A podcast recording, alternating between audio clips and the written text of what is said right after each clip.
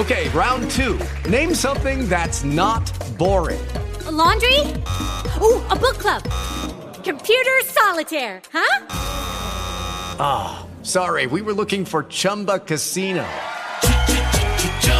That's right. ChumbaCasino.com has over 100 casino style games. Join today and play for free for your chance to redeem some serious prizes.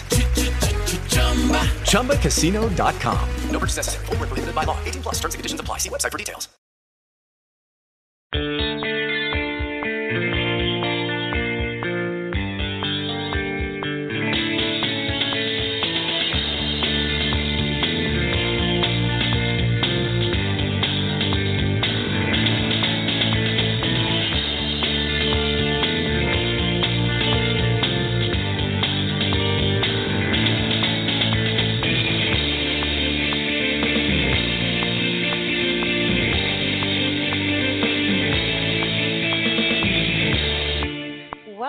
Everyone, to Authors on the Air. I'm your host, Pam Stack.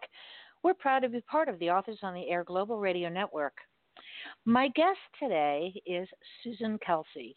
Um, Susan is an airplane pilot, she is a financial advisor, she is an author, and an expert on Billy Caldwell, who was a famous Native American Indian in the 1800s who changed the course of American history and who is now buried in Council Bluffs. She wrote a new book about Billy and spent a lot of time in Council Bluff doing research, studying the lay of the land there, and making friends she will never forget. I am thrilled to welcome to the studio author Sue Kelsey. Hi, Sue. How are you? I'm great. Thank you so much for the opportunity to be with you. I'm thrilled that you're here. What a fascinating story. The book is Billy Caldwell and his date of birth and death, which is 1780 through 1841, Chicago and the Great Lakes Trail. I have to tell you, when I think of Native Americans, I do not think about them coming from what was then uh, Niagara, Fort Niagara, New York, which was Canada, um, and then migrating into the Great Lakes area. But in the little bit I know about him from reading your book and reading a, a little bit more um, was that he was born to um, a Native American for the Mohawk Nation and a father who was an Irish captain in the British Army. Is that correct? That's correct. And he was a remarkable man. So my question, first of all, all is, what made you want to do research and write a book on Billy Caldwell? Well, it was really over a 25 year period. so in um, early, I guess the mid 80s, I was working in Chicago and would pass by a an old statue that was at, located at Michigan Avenue and the Chicago River, and it had a image of a Native American and some of the early pioneers. And it was really then I just started thinking, oh, I wonder what what this conflict is about, you know, what these stories were about, and started researching it. And then about, I don't know, seven years later, so I moved up to the north side of Chicago to a neighborhood called Sauganash.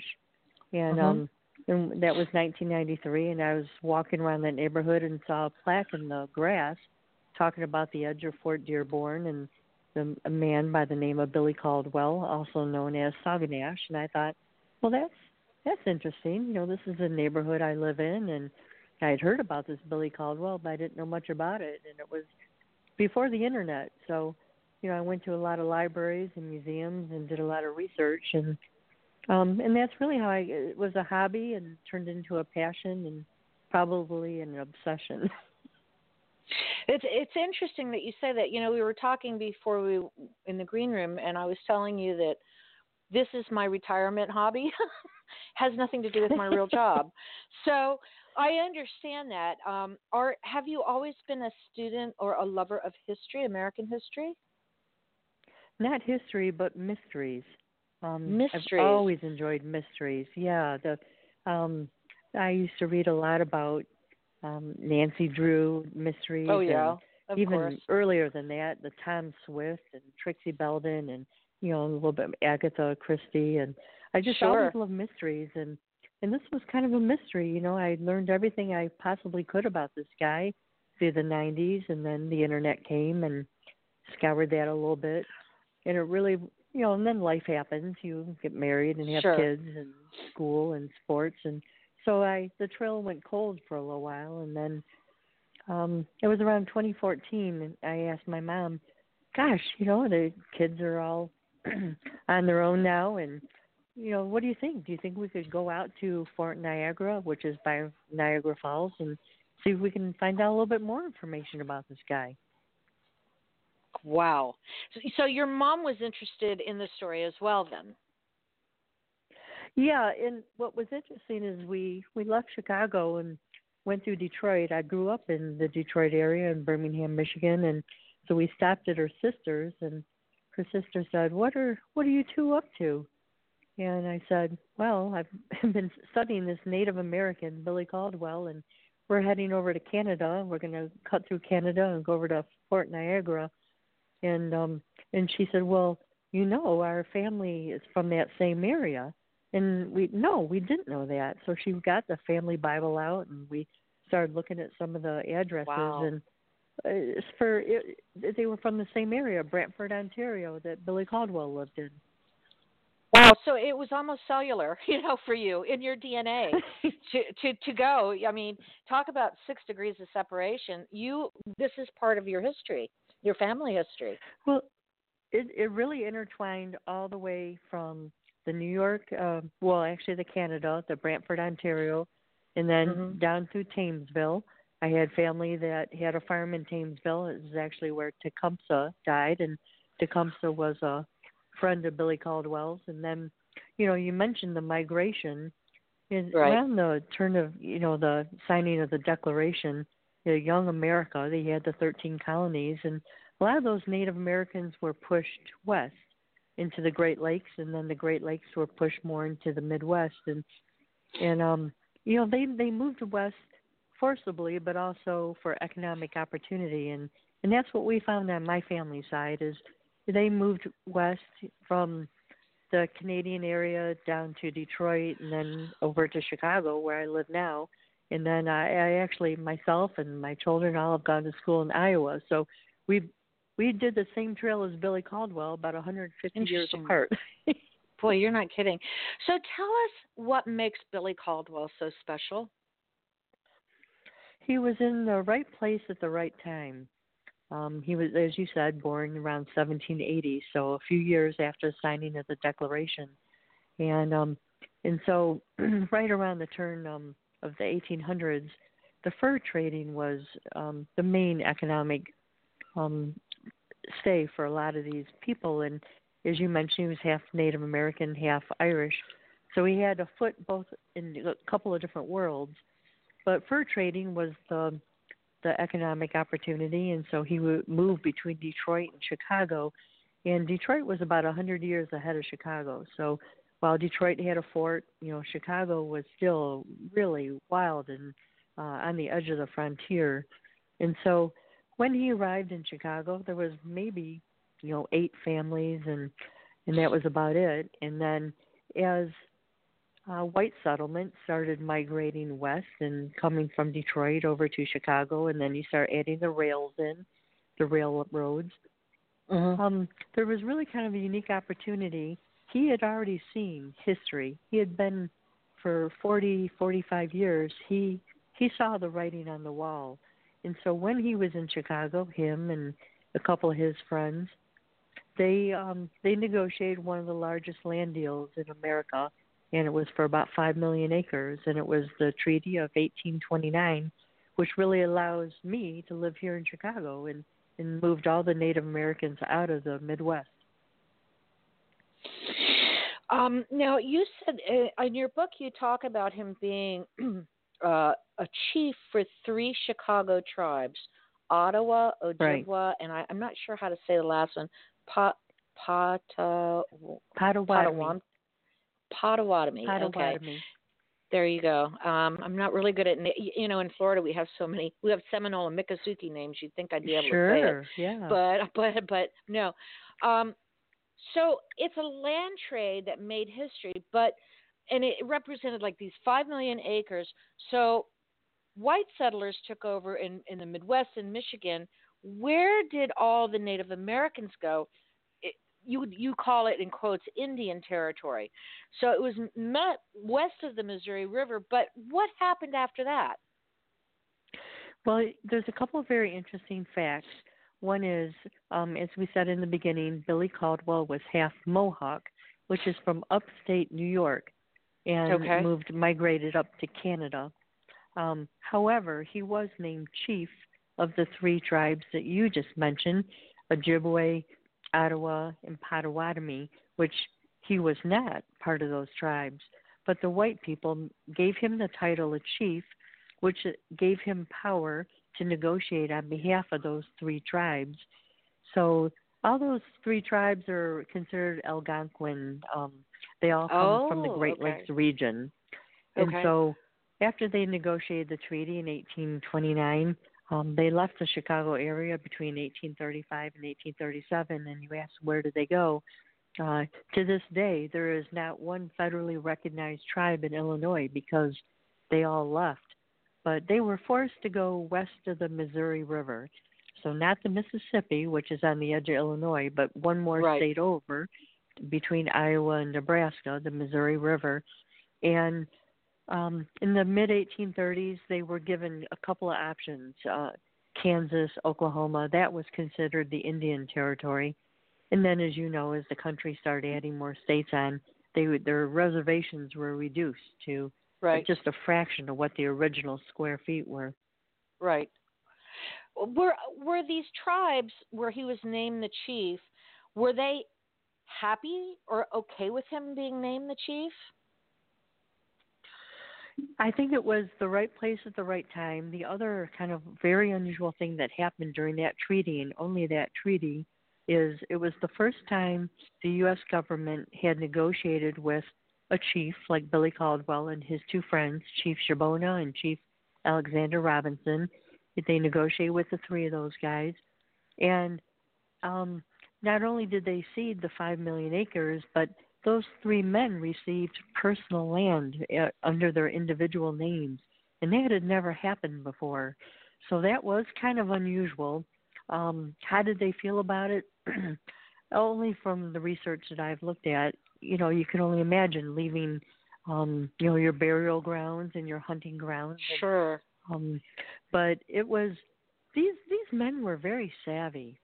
They weren't um, naive they were very savvy. Billy Caldwell, in particular, had lived um, through quite a change of America, so they they knew pretty much this was going to happen with it, whether they wanted to or not. So they tried to cut their best deal and to move on. But it, when you think about the the numbers, there just weren't that many numbers. Um, when Billy Caldwell left, he had about 2,500 people that went with him. So when you think about the sheer growing population in the East Coast, the 13 colonies, and as they're growing and migrating west, um, it was just sheer numbers. They just could not. Um, they were in the minority.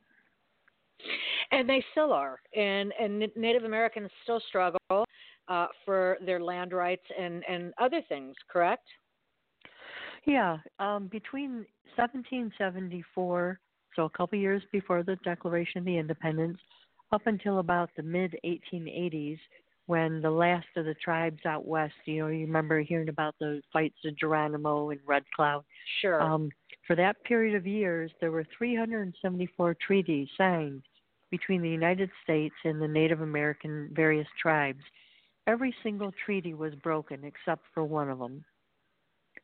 So it, it they just didn't have a chance. Um, you know, there's a, a resurgence now with Native Americans. The Cherokee Nation out in Oklahoma is um, one of the most powerful nations, and and so you know they're focusing on education, they're focusing on economic opportunities, and working to not be erased from history. Right.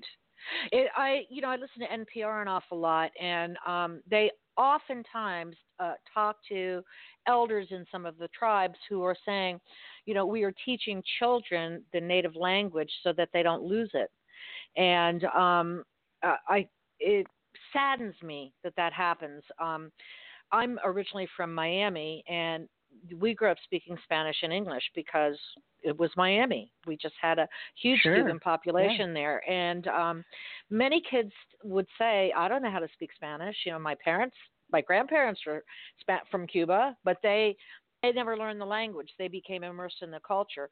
Unfortunately, I don't think that happened with Native Americans. Um, that they have the you larger know- tribes, yeah, the larger tribes uh, have done exactly what you described with the Spanish. The language Right. and the culture is so key to the family structure, and storytelling is a big part of their culture. yes, So the larger Yes. tribes that were more substantial have kept that intact, and it's it's really um really spectacular to see. We in Illinois we don't have any tribes, but north of us in Wisconsin we have the Menominees, we have Potawatomis, so it's um in the Oneida. so there there it is all around us, and it's um it's interesting, and I guess it's kind of timely now, you know, to be inclusive with all this diversity whether it's Native American or Spanish or or any nationality that comes to our country. It's um What- it's time to be inclusive. Well, don't you think that's kind of um, it's kind of an ironic to me to that that we're going to include Native Americans who were here first, and so Yeah. um, yes, you're right. You are absolutely right. I often wonder, you know, I don't. I don't know that any of the Native American tribes that are exist in this country now are have enormous wealth. I, I don't know. From everything I've read, and maybe it, and it's limited, I will admit, um, they are the tribes do not are not wealthy at all. And I think about as I told you here in Florida, we have two big tribes, the Seminole and the Miccosukee, and they run the casinos that are exceptionally busy and you know they the hard rock and everything else they run all those and i Mhm. wonder how their people still are so poor and have so many problems with education and alcoholism and so on and so forth although they do have their own reservation police and all part of the highway that goes um, east to west goes right through Miccosukee and Seminole land. So if you happen to get pulled over on the state road, you're going to get pulled over by a Native American police department. And Oh, you know, interesting. Yeah. yeah. So Yeah. um it's a shame that we have to include them because they in- included us and now we have Yeah. to resurrect those tribes. We have to res and so how many tribes are no longer in existence, Susan? I don't know the answer to that. I know there's about 600 re- federally and state recognized tribes in our country. Um, of those, I would guess a third of them have some economic power, or whether it's the casinos that you mentioned or they sit Right. on some natural resources. Um, certainly, some of the, the Utes and the Navajos out west and the Cherokee, very powerful. Um, the Potawatomi in Wisconsin, powerful. And um, uh, just so people understand, uh, those 600 tribes represent sovereign nations, and a sovereign nation has an inherent power that allows it to negotiate with the U.S. government. So when you say you drive down the highway through the Seminole Reservation, Right. that's their nation. You certainly you're driving through, but um, Right. all Native Americans pay taxes. They're U.S. citizens, Right. and um, and those are economic interests that they have. The casinos and um, and certainly there's some reparations that you know have been taking place, but um, not all tribes are equal. So you know it's really No, this quite is a true. spectrum. I think last year I saw a lot in the news about the pipeline going through the middle of the of an Indian nation, and that was quite quite controversial. Um, and it seemed like it was finally allowed to go through, and much to the dismay of the Native American tribes there, because it disturbed their burial lands and some of their sacred lands, some of the animals that they still use in their culture. So um, it, it's frustrating to me to, that it is what it is. Uh, I have always been fascinated by the Native American culture, and there was one time only in Florida when all the nations gathered together where they had a festival. And to go and watch the dance, the music, the crafts, the food, it was just mind blowing. it was mind blowing to me. It was amazing, you know, to think that these people have maintained their traditions for so long. Well, it is it is amazing to go to those powwows and and I like to think of the Native American culture as the original environmentalists. You know, they yes.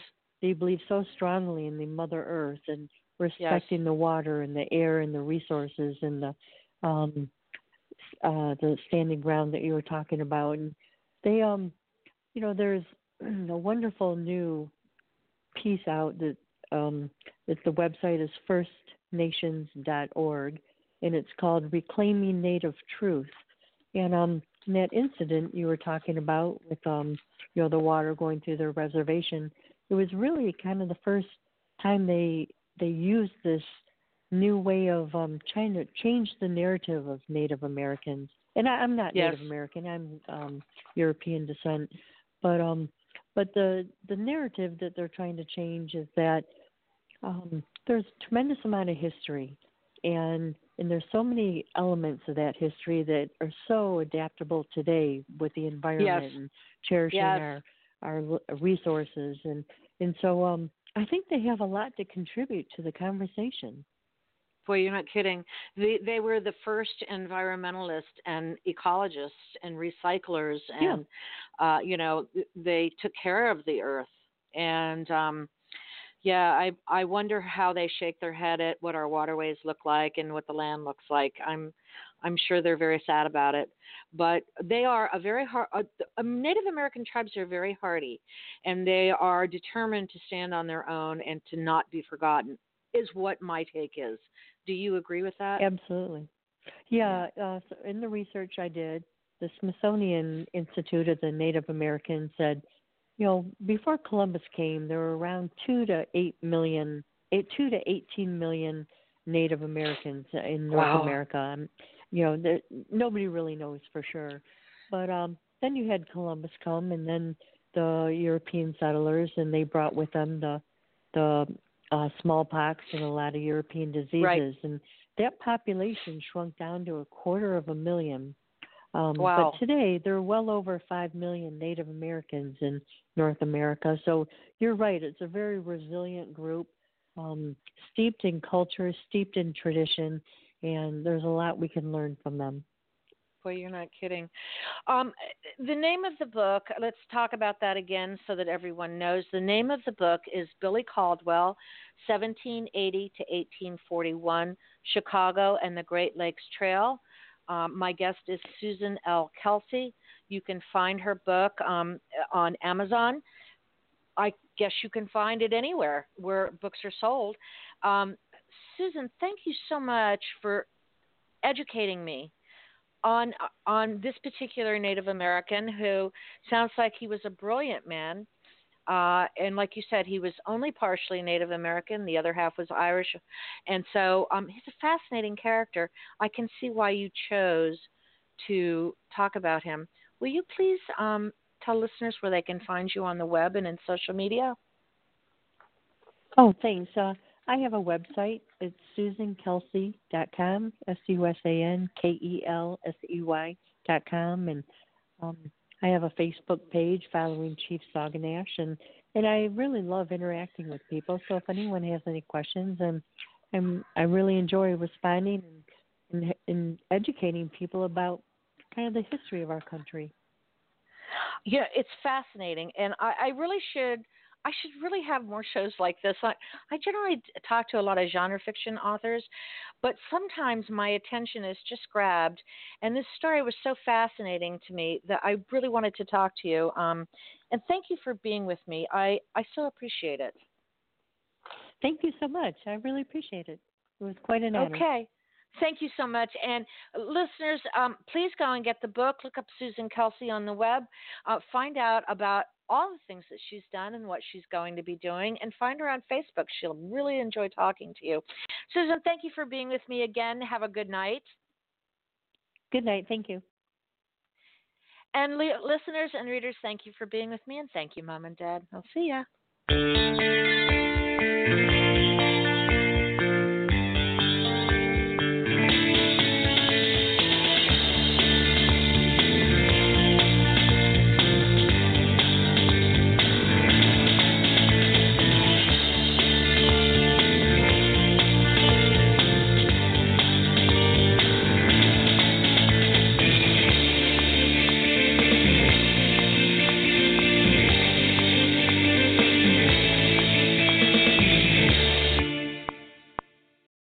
Lucky Land slots, you can get lucky just about anywhere. Dearly beloved, we are gathered here today to. Has anyone seen the bride and groom?